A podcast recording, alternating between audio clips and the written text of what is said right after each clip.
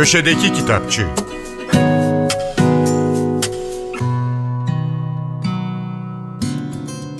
Merhaba, ben Adnan Bostancıoğlu.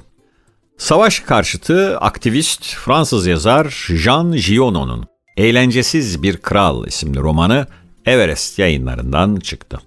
Giono'nun romanını dilimize Burçak Targaç çevirmiş. Jean Giono 1895 doğumlu. 1911'de eğitimini yarım bırakıp bir bankada çalışmaya başladı. Giono tam bir kitap kurduydu. Birinci Dünya Savaşı çıkınca orduya katıldı ve cephede görev aldı. Şahit olduğu vahşet sebebiyle hayatının sonraki yıllarını aktif bir savaş karşıtı olarak geçirdi. İlk kitabı Colin 1929'da yayımlandı. Ardından yazdığı diğer romanlar ve kazandığı ödüller sayesinde şöhreti arttı. Hatta 1932 yılında Legion d'Honneur nişanına layık görüldü ama bu dahi İkinci Dünya Savaşı yıllarında savaş karşıtı eylemleri sebebiyle birkaç kez tutuklanmasına engel olmadı. 1970 yılındaki ölümüne kadar eser vermeyi sürdürdü. Romanlarının yanı sıra şiirleri, tiyatro oyunları, çevirileri ve bir de film senaryosu var Jean Giono'nun. Yazarın Türkçe'de daha önce yine Everest'ten yayımlanmış iki kitabı daha bulunmakta. Ağaç Diken Adam ve Melville Selam Olsun.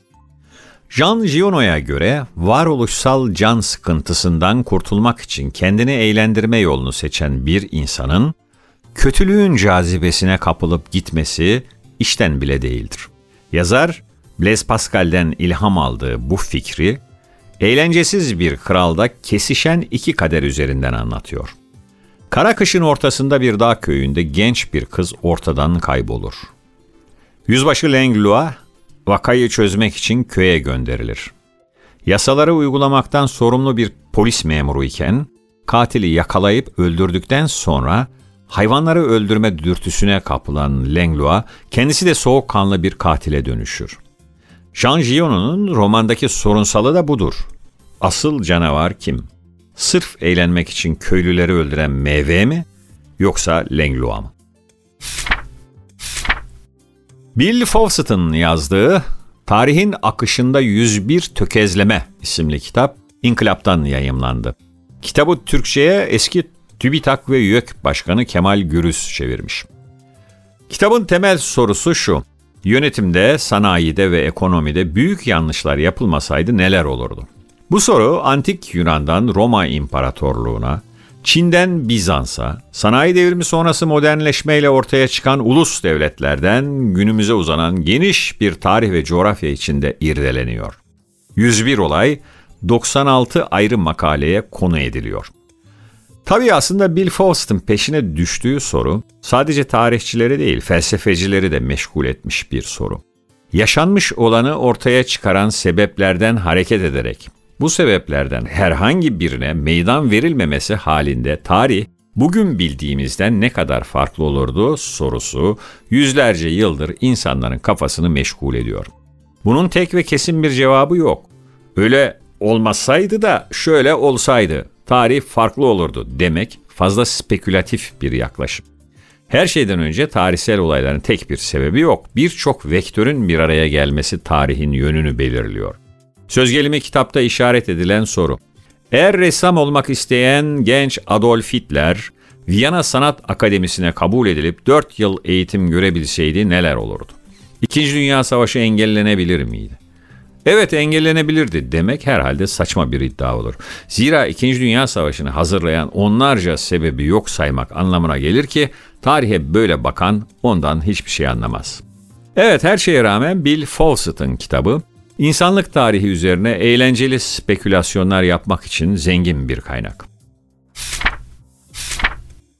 Amerikalı yazar Frank Baum'un klasik eseri Muhteşem Oz Büyücüsü Can Çocuk tarafından yeniden basıldı.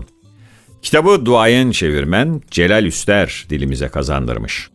Liman Frank Baum 1856 New York doğumlu. Kariyerine gazete muhabiri olarak başladı. Asıl tanınırlığı çocuklar için yazdığı muhteşem Oz Büyücüsü ve devam kitaplarıyla oldu. Oz Büyücüsü serisinden 14 kitap yazan Baum'un onun dışında roman, öykü, şiir ve senaryoları da var. Baum 1919 yılında hayata veda etti.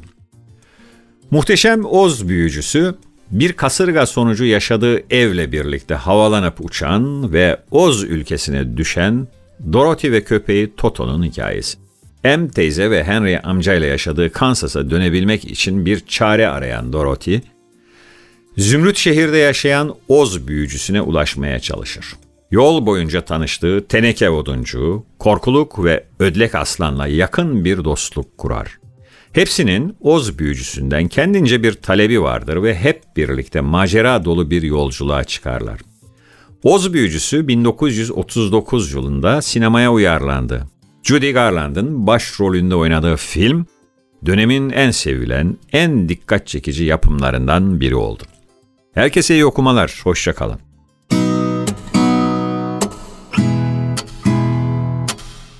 Köşedeki Kitapçı